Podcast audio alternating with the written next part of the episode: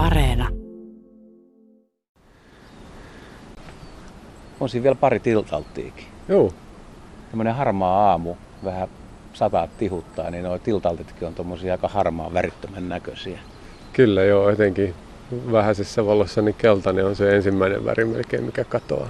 Mikä on tiltaattien tunnistamisessa monesti se kaikkein oleellisin pointti. Tänä vuonna tiltaltteja on ollut Suomessa paljon. Että tuossa ihan lokakuun alkupuolellakin niin tuli tuolta saarista tietoja, että tuommoista 30-50 päivässä ja kaupunkialueen puistoissakin ollut vielä. Mun mielestä oikeastaan varmaan ihan ennätysmääriä. Joo, se on ilahduttavaa. Tiltaatti on 90-luvun aallon pohjasta niin runsastunut paljon Suomessa. Ja niitä alkaa olemaan. Ja pajulintu menee toiseen suuntaan. Niin, niin, nyt tuntuu välillä, nyt melkeinpä enemmän näkee tiltauttia nykyään kuin pajulintuja muuta. Se oli aikaisemmin niin kuin periaatteessa vanhojen kuusikoiden laji, mutta nykyään ihan sekamet, nuorten sekametsien lintu, niin se, en tiedä onko se jonkinlainen tämmöinen habitaatin muutos tapahtunut lajilla tai sitten joku eri osa populaatio levittäytynyt Suomeen tai muuta. Tänään aamun aiheeksi otettiin tosiaan tiltautti, mikä No aika monet ihmiset tuntee sen laulun, koska se on helppo tilttaalt, silt, salt, salt, salt, salt, tai miten vaan haluaa matkia sitä. Mutta ulkonäkö on vaikea. Se on hyvin pajulintumainen, pieni, alle 10 grammaa painava lintu. Miten sä kerrot, jos saat retkellä oppaana ihmisille, niin mistä tiltaltin tuntee tai millainen lintu se on? No helpoiten se pajulinnus tuntee käytöksestä, jos ei se laula sen pyrstönnykin alaspäin rauhallisesti, kun taas pajulintu nykäyttelee siipiä ylöspäin. Siitä se on melkein helpoin maastossa tuntea. Harvoin näkee niin hyvin, että pääsee yksityiskohtiin käsiksi, missä myöskin löytyy toki eroja. No näet sen siiven pituuden esimerkiksi? Onko se vaikea katsoa maastossa? On se kyllä, että pitää aika lähellä olla. Että enemmän se on sitten niin kuin yleisväritys ja naaman kuviot tai pään kuviot, mistä se helpommin tuntee ehkä kuin siitä siiven pituudesta. Ja kutsuääni toki on myös erilainen kuin pajulinnulla.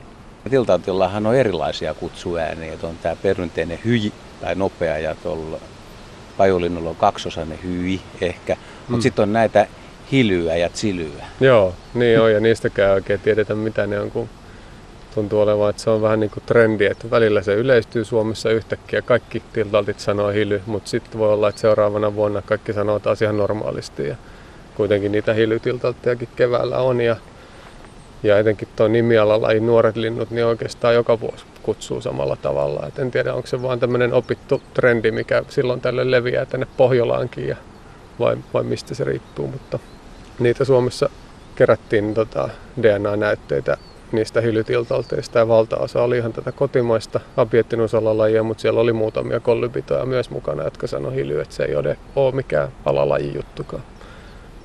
Tämä on vähän vaikea aihe varmaan monille kuulijoille tiltaltti, kun se perushomma nyt on, että, että jos laulun tuntee, niin tietää, että on kyse tämmöisestä veijarista, mutta siis se maantieteellinen vaihtelu, ja onhan tiltaltteja siis lajiutettu, että Iberian niemimaalla on mm. oma, Kanarian saarilla on oma. Kyllä, joo, ja ne on varmaan ne, mitkä on ollut pisimpää, ja sitten lajutuminen on varmasti ollut käynnissä myös tuolla idän tiltaltilla, mutta ainakin nykytietämyksen mukaan niin ne risteytyy tämän tota, Suomen alalajin kanssa aika laajasti Uralin tällä puolella, mutta, mutta silloin kutsua niin erilainen laulu, erilainen geneettinen vero löytyy myös. Ja, et siinä on varmaan oltu tavallaan lajiutuminen käynnissä, ne populaatiot ollut erillään, mutta nyt ne on taas kohtaamassa ja, ja tuota, risteytyy ja voi olla, että se lajiutuminen tavallaan katkeaa siihen, sulautuu taas yhteen lintuharrastajat tuntee tämän idän tiltaltin nimellä Tristis ja sillä on suora pitkä kutsuääni. Joo, satakielimäinen suora kutsu on ja myös laulu on enemmän ehkä semmoinen kuusitiaismainen, hyvin nopea tempone ja, ja siellä toistuu eri, eri tavujakin kuin pelkkiä näitä tiltalta. Miksi olet ottanut tiltaltin tutkimuskohteeksi? Onko se mielenkiintoinen laji? No on se. Siellä on nimenomaan just, se on hankala tuntea ja siellä on just tämmöisiä tota, niin populaatioeroja paljon ja, ja aika vähän tutkittu tai tiedetään, miten ne esimerkiksi Suomessa esiintyy ja tuntuu, että kaikki alalajit vähän niiden esiintymisessä tapahtuu koko ajan muutoksia. Ruotsissa toi nimialalaji kollybita on levittäytynyt hurjasti 80-luvulta pohjoisemmaksi ja varmaan Suomessa on nyt ensimmäisiä havaintoja niin myös pesimisestä, että nuoria lintuja on saatu loppukesästä sitä alalajia. Ja myöskin tuntuu, että noiden, tota, tai ei tunnu vaan on idän esiintyminen keväällä niin muuttunut täysin. Aikaisemmin se oli nimenomaan syksyn harvinaisuus, mutta nykyään niitä joka kevät la, tavataan kymmeniä laulamassa. Mutta pesinnästä ei ole vielä viitteitä, mutta vaikuttaa siltä, että se on levittäytymässä myös länteenpäin. Eli koko tiltaltti soppa tavallaan. Ka- kaikki kohtaa kohta keskenänsä eri alalajit. Tämä voi olla vähän hölmö kysymys, mutta ihminenhän tavallaan on keksinyt nämä lajit tai lajuuttaa ja sanoo, että toi on eri laji ja tämä on toinen laji, vaikka ne olisi hyvin samannäköisiä. Ja välillä puhutaan populaatioista tai liukuvasta sarjasta, niin onko sun mielestä syytä lajuuttaa niin paljon, että, että pyritään saamaan se lajitasolle? Niin, se on aika hankala käsite ja nimenomaan aika teennäinen, mutta lajikäsitettä sinänsä tai populaatioeroja, mitä tavallaan geneettisiä yksiköitä ehkä voi paremmin sanoa, niin on kuitenkin jossain määrin hyvä käsitellä ominaan, koska se vaikuttaa kaiken, kaikkeen niin lainsäädäntöön ja suojeluun ja niin päin pois. Et siinä mielessä sillä on ihan konkreettinen merkityskin ja on hyvä puhua tämmöisistä jonkinnäköisistä yksiköistä. Ne on helpompi ymmärtää ja helpompi säätää vaikka laissa sitten. Nykyään on aika paljon enemmän keinoja yrittää tutkia sitä lajiutumista ja eri lajien statusta kuin ennen.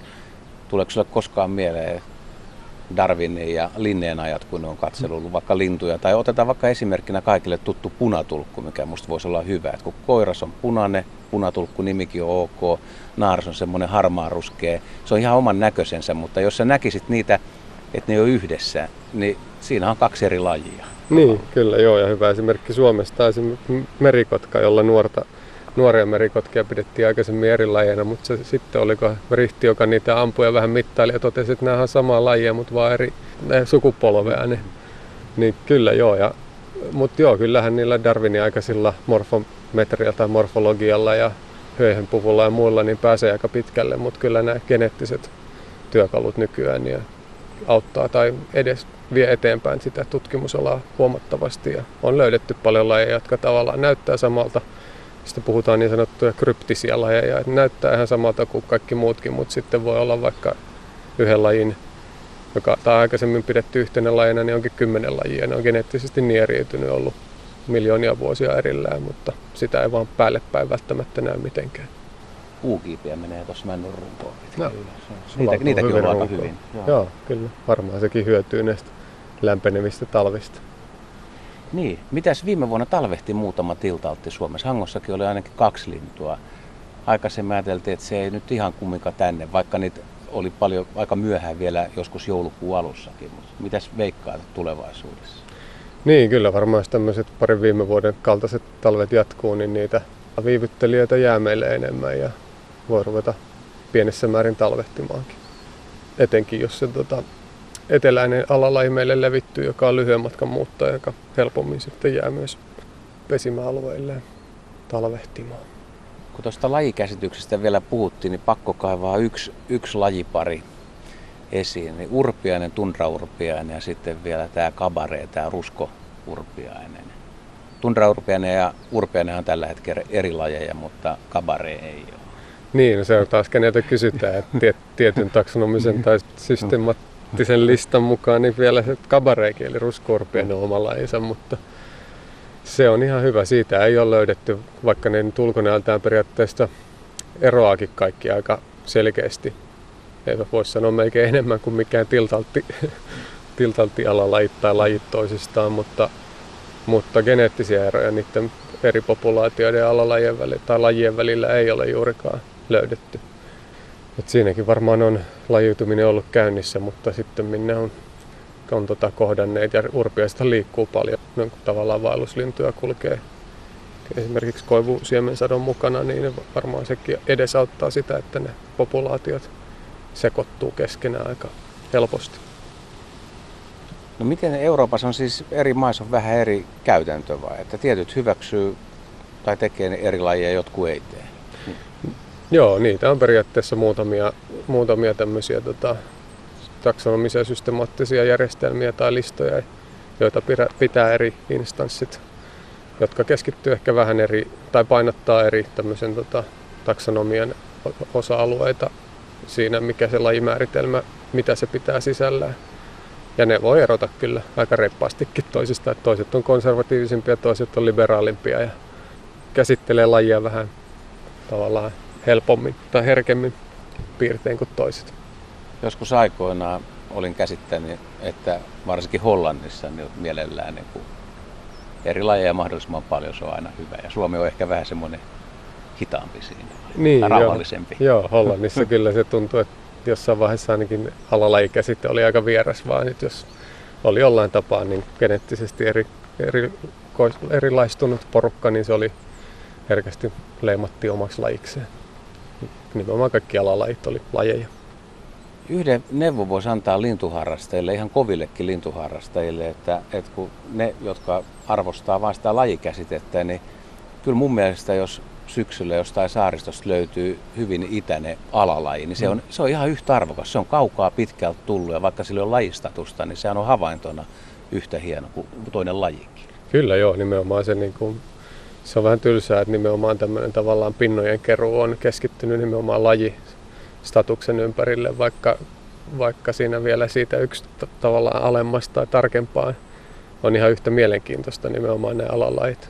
Jos pinnojen keruu olisi keskittynyt alalajitasolle, niin me varmaan tiedettäisiin linnuista paljon enemmän, mitä eri alalajit esiintyy missäkin. Ja, ja myöskin siinä voisi näin niin kuin pinnojen keruun kannalta sanoa lintuharrastajille, että ne nykyiset alalajit on tos, todennäköisesti osa niistä tulevaisuudessa omia lajeja, eli tulevia pinnoja. Eli Kannattaa keskit- hoitaa. Niin, keskittykää alalajeihin ja taksonomisiin yksiköihin, ei niinkään lajeihin.